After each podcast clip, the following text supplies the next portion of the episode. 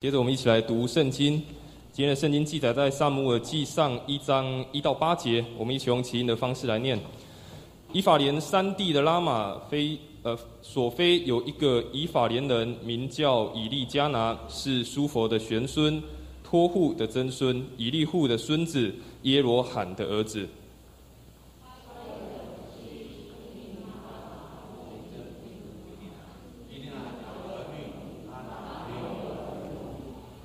这人每年从本城上到示罗敬拜祭祀万军之耶和华，在那里有以利的两个儿子何弗尼、费尼哈当耶和华的祭司。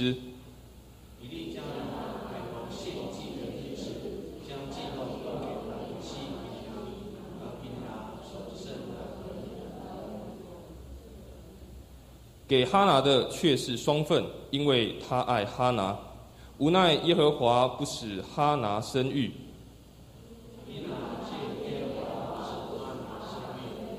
做了对头，大大激动他，要使他生气。每年上到耶和华殿的时候，以利加拿都以双份给哈拿，皮尼拿能是激动他，以致他哭泣不吃饭。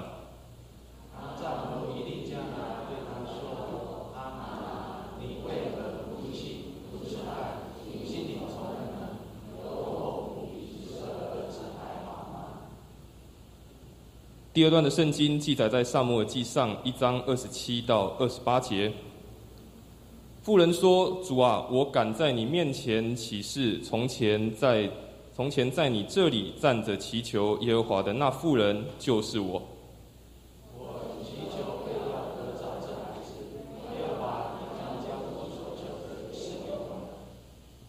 起身。所以我将这孩子归与耶和华，使他终身归与耶和华。于是在那里敬拜耶和华。今天牧师要跟我们分享的题目是改变命运的哈拿。亲爱家人，大家平安。今天是母亲节，不管我们在线上敬拜或是在实体敬拜，我相信我们都为每个妈妈祝福，愿她每一天都充满了平安喜乐。若你隔壁后面有做妈妈，你跟她讲说母亲节快乐。好，我们一起来做个祷告。亲爱的父神，在这个特别日当中，我们特别纪念每个妈妈在家庭、在教会所付出的一切，因为他们辛苦的养育让孩子长大，因为他们辛苦的付出让孩子可以平安经历每一天。主啊，为了每个妈妈所做一切而献上感谢。虽然因为疫情的关系，我们无法全体的弟兄姐妹来到圣殿敬拜你，或许我们在线上敬拜或在实体敬拜，我们相信有一颗敬虔心，神依然垂听。当我们在敬拜的时候，我们依然特别为了台湾最近所面对疫情祷告。我们相信苦难会过去，我们相信平安会进来，我们依然持守真理，直到主再来时刻。也让我们在今天母亲节的礼拜当中，我们再次来思想妇女在整个宣教历史当中所占的非常重要的地位，她们留下美好的踪迹，让我们学习，也将今天的礼拜从开始到结束交托在神的面前，求神带领。祷告奉耶稣的名，阿们。我印象非常深刻，在我国小一年级的时候，当我看到妹妹她放在竹篮里面，我妈妈带着她去市场工作，回来的时候我就问我妈妈一句话说：为什么小时候你用扁担一头担着我的姐姐，一头担着我，为什么不让我在家里好好去玩耍？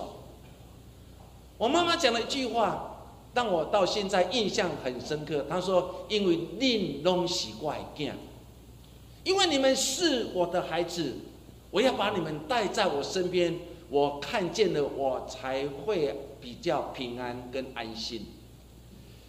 我们在座的每个妈妈，我们都经历很辛苦的日子，为了家庭付出一切。当我孩子还小时候，我们不忍心把他交给保姆，往往背在自己的身上，照顾他，希望他平安的长大。这就是妈妈，不是吗？小时候我们常常会唱一句诗歌，他说：世上只有妈妈好，有妈的孩子像个宝，投进妈妈的怀抱，幸福享不了。世上只有妈妈好，没妈的孩子像根草，随着风儿飘落，幸福哪里找？没有妈妈最可怜，有妈的孩子真幸福。我愿常在妈身边，享受天伦乐。当我每年在过母亲节，当我们在唱这首诗歌《世上只有妈妈好》时候，其实我们当孩子，我们内心都有很大感受，因为若不是妈妈的付出，我们今天可以坐在这个地方聆听神的教导，我们可以平安长大，这一切都是妈妈功劳。说你隔壁有妈妈呢，你跟她讲说：“妈妈，谢谢你。”圣经其实很容易去描写一个妇人她所付出的一切，在箴言三十一章第十节，我们一起来读：“才德的妇人，谁能得着呢？她的价值远胜过珍珠。”箴言作者说的非常清楚，一个女人为了家庭所付出的一切，她是一个才德妇人，所以她的所有的价值是胜过一切珍贵的珠宝。我相信我们在座妈妈所付出的一切，在神眼中，你就是贵贵重的器皿，你的价值是胜过一切的，在神眼光把把你当作是他最爱的儿女。说亲爱的家人，不要忘记了妈妈为我们所付出的一切，常常献上感谢。我们今天来看圣圣经当中，上礼拜我们看哈拿的故事，喇合的故事，我们这礼拜要看哈拿的故事。圣经当中讲的一些女人，其实她们留下美好的信仰中，值得我们来学习。我们今天来看哈拿故事，当来所读的经文当中，我们就可以清楚了解哈拿的心是难过的，他的心是悲伤的，他的心是绝望的。为什么？是因为他结婚了很久，他无法生育孩子。一个女人若无法生育，对当时近东文化的人来讲，这是一个极大羞辱，而且是以后没有任何地位，甚至很可怜的，她也无法承袭一切的家产。所以你可以想象当时哈拿内心的难处，他是绝望的人。虽然他的先生爱他，曾经跟他讲说：“我爱你胜过所有一切。”别人一块肉，我给你十块肉，你还不满足吗？而且他还亲口对他说：“我爱你。”可是这些话无法掩饰的哈拿内在的忧心跟害怕，因为他久婚不育。不仅如此，后来他的先生又娶了一个叫做皮尼娜，皮尼娜马上就生了孩子。有孩子之后，他开始认为他可能以后要取代哈拿的位置，因此常常惹哈拿的生气。哈拿面对的妾的排挤，又加上她不孕，对一个妇人来讲，她的生命当中一定有很大很大的哀伤。或许他心里会想说：“难道这是我的命吗？难道我要如此的过我一生吗？”面对这样的处境，哈拿如何摆脱这样命运的捆锁？他如何创造一个新的未来？我们今天呢，从这段经文当中一起来思想两件事情。第一件事情就是在命运当中挣扎的哈拿。若我们好好去读《撒母耳记上》第一章的时候，从经文当中，我们就很清楚了解圣经的描写的故事。一章二节说，以利加拿有两个妻，一名是哈拿，一名是皮拿。皮拿有儿女，哈拿没有儿女。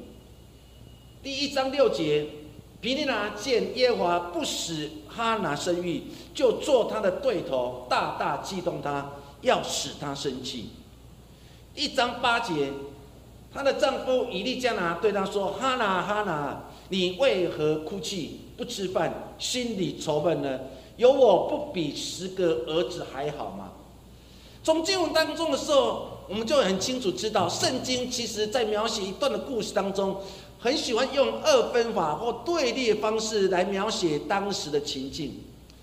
当我们读经文当中，就很清楚知道，哈拿没有儿女，毗尼拿有儿女。然后到一章六节，这个皮拿认为他有孩子了，他以后可以承接以利加拿所有的家产，因为对当时的近东文化来讲，若大老婆无法生育，小老婆就可以继承这个家产，由先生而来的。所以你可以想象，当时的皮拿心里想说：“哇，耶和华不使哈拿生育。”于是他开始想办法，就成为他的对头，就是仇敌。做很多事情就激动他，要使他生气，让他每天就在愤怒当中来过生命当中每一天。所以你可以想象，这时的的哈拿，他内在一定是非常难过，因为来自内外的压力，外在是皮拿对他的耻笑，内在是他不能生育，内外的夹攻，他或或许他会认为，难道这就是我的命运吗？难道就是我的一生吗？他如何来回应他所面对的苦境？他只能不断的哭泣，不断的哭泣。一个哭泣女人是在描写她自己内在的不安跟内在的害怕，甚至不知道如何是主。有时候我们在座的每一位家人，有时候我们面对一些事情无法掌握，甚至我们无法去面对的时候，我们只能做了一件事情，就在一个墙，就在角落当中不断的哭泣。一个妇人的不断哭泣不是没有理由的，一定是面对很大的难处、很大压力。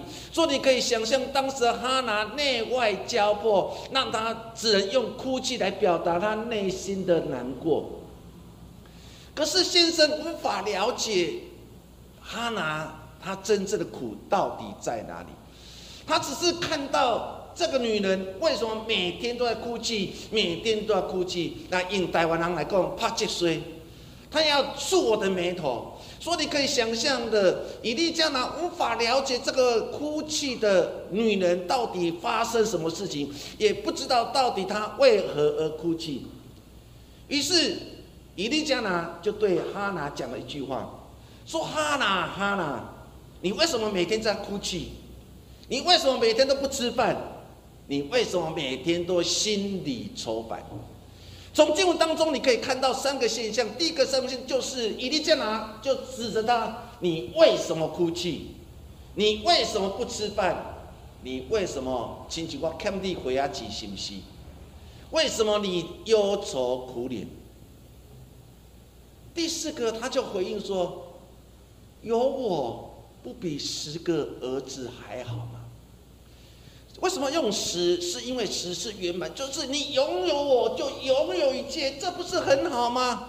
别人一块肉，你双份的肉，你不是很好吗？你还有什么值得哭泣的事？他无法了解哈拿内在的苦。或许哈拿心里会想：我的神啊，我的神啊，难道这是我的命运吗？难道这是我的运命吗？我们每个人生活在台湾这块土地的人，当我们面对很多的压力、很多的打击、很很多的不幸的事情的时候，我们常常会喊说：“天啊，地啊！”我们常常用指责的态度骂天骂地，甚至常常也会自己暴自暴自弃，说：“难道这是我的命吗？难道我要这样过我的一生吗？难道这是我的命啊？”很多人就面对这样的命运当中的时候，他就被命运所掌控，他就无法挣脱出去的。这是成为现代人当中常常面对的很多悲哀事情。命，《警世通谕》当中有一句话说：“万邦皆是命，半点不由人。”这样思想不断的捆绑我们台湾人，不断的不断的捆绑我们，都让我们觉得我们所面对的一切，不管是坏事，所有一切事情，这东西你命，你唔当怨别人。我在牧养的过程当中，会听到一些妇女常常心里很多的呐喊。有一个妇人，一个姐妹，当她面对的家庭不快乐的时候，他跑回去跟他的爸爸、跟他妈妈来诉说他结婚之后内在的苦。我们现在似乎无法了解这个女儿回家的目的。当女儿跟他讲说她在夫家所面对一切的事情的时候，父母亲总是会这样对她说：“这是你的命，这是你的命，这是无法改变的。”地家地家杯，地高地高照，这就是你的命。我们在座的每个弟兄姐妹跟家人，过去的生活当中不也是如此吗？很多人看见我们所面对的苦的时候，他没有来安慰我们，没有来鼓励我们，反而来对我们说：“这是你的命，你就认命吧，因为你无法改变这一切。”但是，直到我们认识耶稣基督开始，我们才认为说，原来我们生命是可以改变的。当我们认识耶稣基督之后，原来我们开始觉得这不是我的命，因为我们的命，耶稣基督为了你，为了我被钉在十字架，他已经尝试改变你我的命运，让我们不再被罪所捆绑，让我们可以自由的来到神的面前来敬拜他。所以，亲爱家人，你要为每次回到神面前来敬拜神而感谢上帝，因为你正在改变你的命运，改变你的人生。哈拿尝试的想要改变他的人生，可是他一直无法看见的未来，他只看见的毗尼拿不断的对他耻笑，惹他生气。他总是看见先生不断的对他说：“你为什么哭泣？你为什么每天忧愁苦脸？拥拥有我不是比十个儿子更好吗？”他没有得到更大安慰，反而使他内在心里更受伤。受伤的哈拿，或许用负面的想法说：“这难道是我的命？难道这是我的命吗？难道我就无法改变我的人生吗？”亲爱家人，耶稣的门徒当中有一个人叫做腓力，他认识耶稣基督，他已经了解了这个耶稣就是我们期待很久的弥赛亚，是救世主。他抓到这个机会。他想要跟他的兄弟拿但业讲说：“拿但业，我已经找到我们期待很久的弥赛亚，这个耶稣可以改变我们人生，来创造我们自己的未来。”于是他跑去跟拿但业讲，拿但业对他讲了一句话说：“拿撒勒还能出什么好吗？”腓力如何说？你来看。当腓力对拿但业讲说：“我已经遇见了我们期待很久的弥赛亚，他可以改变我们人生，可以改变我们运，来，我们一起来遇见他吧。”第一个想法，拿但业竟然说：“拿撒勒哪有可能出什么好东西？”因为在他们眼光当中，那是一个低级、落后、是没有指望的地方，那个地方根本不能出什么有名的人，能改变人生命运的人。所以他第一个印象就说：“拿撒勒这个地方哪有可能会出什么好东西、好人？”腓力经历了，腓力说的那一句话。改变了拿但业的一生，他对拿但业说：“他来，我带你去见耶稣。”耶稣对他说：“你在无花果树下，你在沉思，你在思考未来的时候，我已经看见你了。”一句短短的一句话，也改变了拿但业的一生。现在家的原来人生、生命、命运是可以改变的。原来没有绝望的绝望的腓力跟拿但业，因为耶稣他们生命改变了。原来在捕鱼的彼得遇见耶稣之后，他们生命改变了。原来原来是逼迫教会的扫罗，在大马色路上遇到了耶稣基督之后，他生命改变了。一连串的圣经的故事都在跟我们讲一句话说：你的生命、你的未来、你的命运不是掌握在别人身上，不是天生注定的，你可以改变这一切，透过耶稣基督。现在，家人们，我们想到这一切的时候，我们就可以感谢上帝。尤其我们现在所面对的疫情，我们有时候会觉得很无奈，有时候会觉得很恐惧，有时候会觉得很害怕，怎么会这样？但是不要忘记了，我们神依然的掌管着明天。我们相信神过去掌管你的生命，现在掌管你的生命，未来也会掌管你的生命。难道哈拿一生永远被命运所掌控吗？现代心理学之父阿德勒，他是非常正面积极的心理学家。他曾经说过一句话。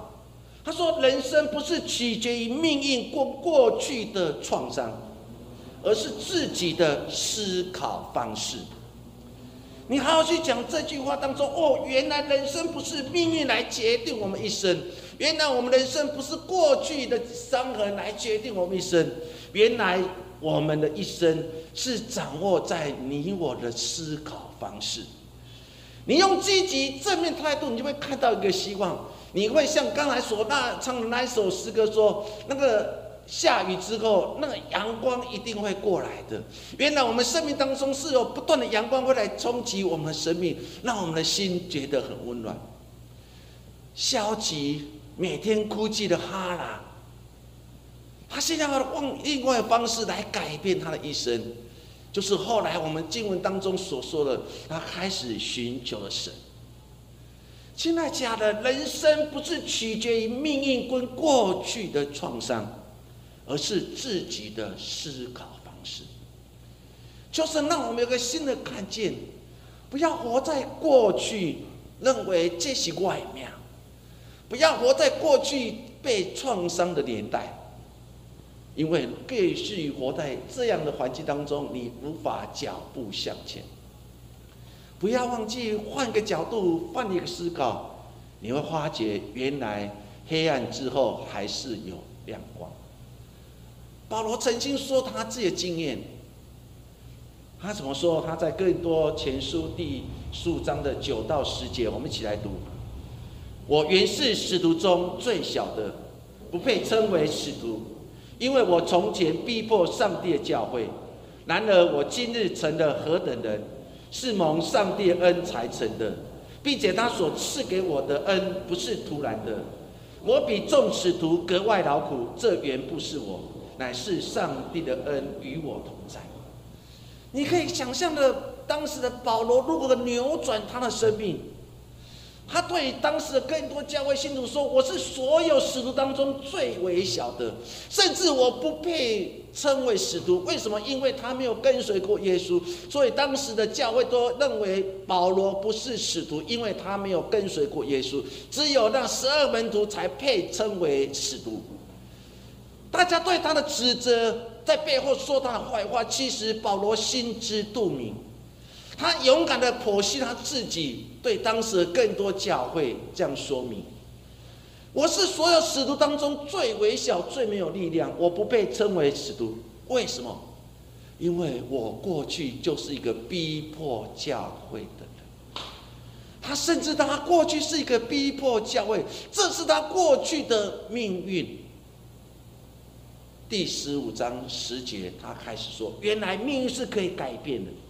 他怎么说？难道我今日成了何等人，是因为上帝恩才成，他赐给我的恩不是突然的，所以我比一般的使徒更加辛苦，这原不是我，乃是上帝恩与我同在。你从短短的两节经文当中可以看见的，保罗尝试扭转他的生命，他告诉所有的更多教会的信徒，命运是可以改变的。我过去是逼迫教会的人，我不是一个使徒，我是所有使徒当中最微小那一位。但是我今天可以成为耶稣基督最重要的器皿，是因为上帝恩拣选我这一个人。亲爱的家人，生命命运是可以改变的。当我们愿意来领受，当我们愿意来亲近神，其实无形当中我们已经在改变我们自己了。第二个，我们来看思想改变的哈拿，他如何扭转他的生命的瑕疵？他做了一件事情，就是寻求神。第一章第九节到第十节，当以利加拿他们在示罗吃喝玩乐，哈拿就站起来，因为祭司以利在耶和华殿的门框旁边，坐在自己的位上。这时候啊，哈拿看见了祭司以利在耶和华殿的门框旁边，而且坐在自己的位置上面。第一章第十节，哈拿就去祷告，哈拿心里愁苦，就痛痛哭泣，祈祷耶和华。哈拿知道现在唯一能做的一件事情，就是我来到神面前，痛痛的哭泣，然后祈祷耶和华。过去他是一个哭泣的人，过去他是一个忧愁的人，过去他是一个被毗尼拿常常用很多方式让他升起的人。圣经第一章第九节有一句话，就是站起来。哈拿决定要站起来，他决定不要受命运的摆布、命运的辖制。当你回到原文当中去看，站起来在希伯来文的意思就是停下来、决定、选择、行动的意思。当你好好去读这段话的时候，这时候哈拿做一个很重要的工作，他决定怎么站起来，他停止过去的哭泣的行为，他不要再抱怨来过他生命当中每一天。他决定要做一个很重要的选择，因为他已经看见以利在他位当中，所以他要到以利面前，在神的圣殿当中大大哭泣，来祈祷耶和华。他知道唯有如此做，神才能知道一个内在苦楚的女人的心声。现在家人，当你看到这句话当中的时候，是不是也在提醒我们，我们常常只能在角落哭泣，我们常常指着天指着地，甚至常常认为说这些外面我是不可能改变我的命运的。原来人生的生命当中不是如此，你要勇敢从那个位置当中勇敢的站立起来。我们在角落哭泣太久了，我们常常埋怨太久，但是我们却忘记了你要站起来，你要做一个选择，你要一个 action， 你要常常去抓住神来祷告神。哈拿就是如此，不是吗？他决定了，好好的来到神面前，说出那内在的难过的事。他怎么说？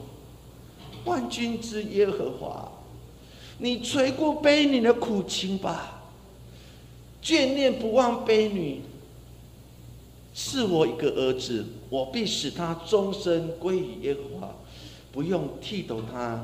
剃他的头，一说我要把这个孩子，然后若有的话，我要把这个孩子赐给你，让他成为拿细人，让他一辈子服侍的神。你看到的，他心里所想的就是站起来做一个选择。上帝啊，求你看见我！上帝啊，求你看见这个这个软弱的人，这个在你面前大大哭泣的人，不要忘记背你所面对一切苦楚。上帝，若有一天你真赐给我儿子，我真的第一个想到的不是留自己用一生来服侍我，我乃是要把它奉献出去来服侍耶和华，成为拿细耳人。你可以从短短的哈拿祷告当中的时候，他勇敢的站起来的时候，他不是说神啊，你赐给我儿子，让我后辈子没有任何的担忧。我们在座的妇人，我们在座姐妹们，我们过去生女儿，然后又是女儿，我们就很期待说神啊，一定要赐给我儿子，若没有儿子，以后我们就没有未来的。但是往往不是如此。我们生生命过程当中，常常很多时候被很多的命运所辖制的。你可以看到哈拿的祷告当中，他所思所想的是以神为主，以神为本。他对神说：“神啊，若你赐给我儿子，我就把他归给耶和华为圣，终身来服侍。”哈拿寻求神，在神面前倾心吐意，他毫无保留的把心中愁苦跟上帝说。以利以为他喝醉酒，哈拿不管这一切，他完全向神完全的敞开。他说的那一句话，求神垂顾婢女的苦情，说上帝啊，求你让我知道你看见我内在的苦楚。台湾人很喜欢用一句话靠拉小妹，在台语那句话当中，其实让我心有很大的感受，靠拉小妹。我哭倒在神的面前，我难过在神的面前，因为我相信神会带领我经过这一切。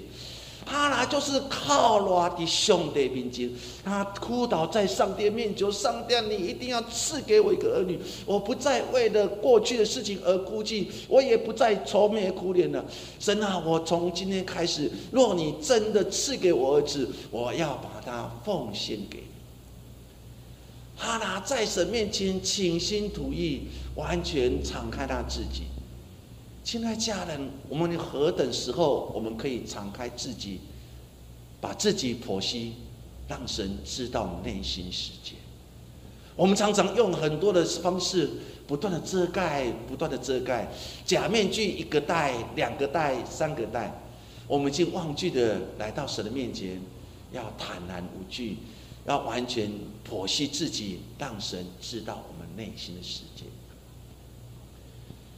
耶利米书第二十九章十二节到十三节，我们一起来读：你们要呼求我，祷告我，我就应允你们；你们寻求我，若专心寻求我，就必行见。先知耶利米说得这么清楚，专心寻求神，你一定会寻找的，你会寻得见的。哈拿专心的寻求神，他过去只是抱怨，对他先生认为说，你都不关心我，你都不爱我，你看到那个毗利拿讽刺我，你从来不为我说一句公道话，所以以致哈拿只能每天以泪洗脸，他只能忧愁，甚至看到毗利拿在耻笑他，他能无奈去接受，这就是我的命，这就是我的命，他无法扭转这一切。可是当他愿意回到神面前，敞开他自己的生命，让神看到他的软弱跟脆弱的时候，专心寻求神，他的祷告神垂听了。历代志下二十六章第五节当中曾经记载到一个王，就是乌西亚王，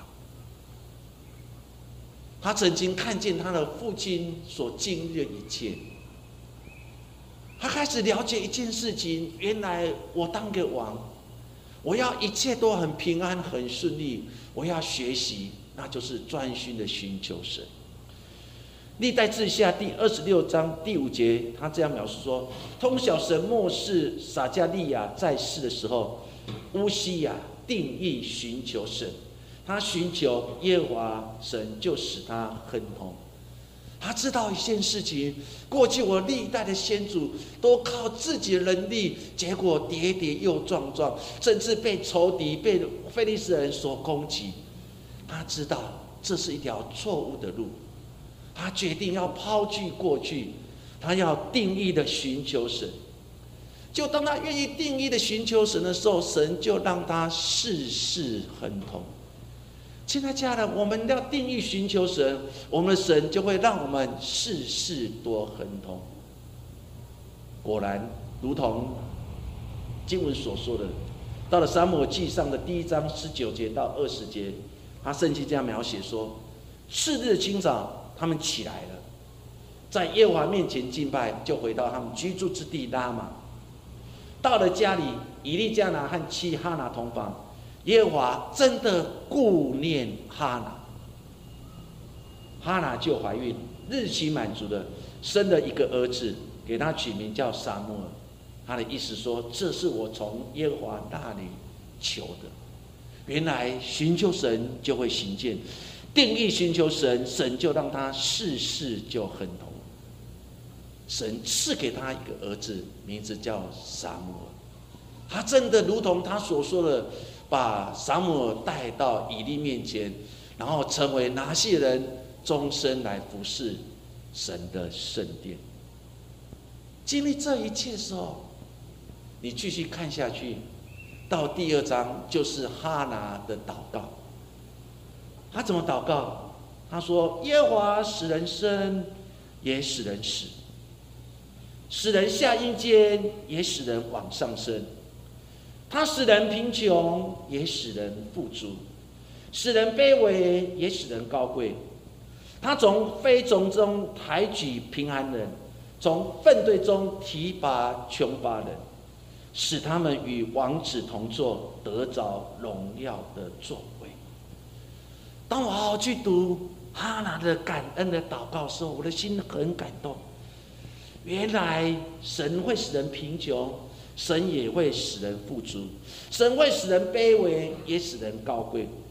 神常常从一个灰尘当中，把那些贫穷的啊辛苦的人，甚至从一个粪堆当中，把那些穷乏人给救出来，让他们可以跟王子一样坐在荣耀的宝座。我们过去不就也是如此吗？我们活在自己的世界里面，我们世界里面只有负面，只有消极，只有不断的鞭打自己，不有不断的说皆是我的命。我们认为无法改变这一切，直到我们认识耶稣基督，直到我们相信耶稣基督以后，原来这一切是可以改变。神把你从贫穷当中救拔出来，从粪堆当中把你救拔出来，让你可以坐在荣耀的宝座。这是哈拿亲身的经历，他本来就是在负面的思想当中成长，他本来就在哭泣当中成长，但如今他不是这样的人了，因为神眷顾了他，不止让他生了撒母耳，后来陆陆续续也生了其他的儿女。他经历这一切，才感受到上帝恩典。我们现在面对一个绝望的时刻，面对一个走在一个十字路口的时刻，因为数字不断的增加，可是我们却忘记了定睛在神的面前。我们很多时候定睛在那个三万八千、四万两千、五万六千，可是我们却忘记了要定睛在神的身上。亲爱家人，当你定睛在数字，你的心就不平安。当哈拿定睛在孩子的身上，他当然会哭泣；当他定睛在毗尼拿的言语上的讽刺的时候，当然他会难过。直到他站起来，决定改变这一切的时候，他开始定睛在神的身上，一切都改变。求神帮助我们，人生不是在命运，人是在你的想法的取向。求神帮助我们，从今天开始，从今天下午两点开始，学习仰望神吧，就把数字给忘记，把这些染疫人带到神的面前，为他们祷告。神，求你帮助这些三万八千人可以平安度过，那些他中重状的病人可以平安走过。唯一人做的，不是数字的多与少，而是我们有多少时间为他们来祷告。当你愿意定睛在神的面前，你相信神会赐给你平安跟喜乐。哈拿寻求神，改变了他的命运，脱离了命运的枷锁。我们在座的妈妈，不要再怨过去的命不好，现在你才是重要的，因为神把你看为宝贝。你的人生就从这个时候开始，定睛在神面前，寻求神，会让你事事亨通。愿神赐福于我们。我们来做个祷告。亲爱的父神，谢谢你，谢谢你帮助我们走过了沧桑时刻，也走过了神幽谷。主啊，求你帮助我们，不是定睛在数字的起伏，而是定睛在神的身上。当我们定睛在数字的时候，我们的心就绝望。但是我们要学习，当我们定睛在数字的时候，就要提醒我们，是该起来祷告时刻了，是该堵住破口时刻了。耶稣，谢谢你，原来我的人生不是命运所掌握的，原来我要定义寻求神，才会让我事事亨通。耶稣，谢谢你，这样祷告，奉耶稣的名。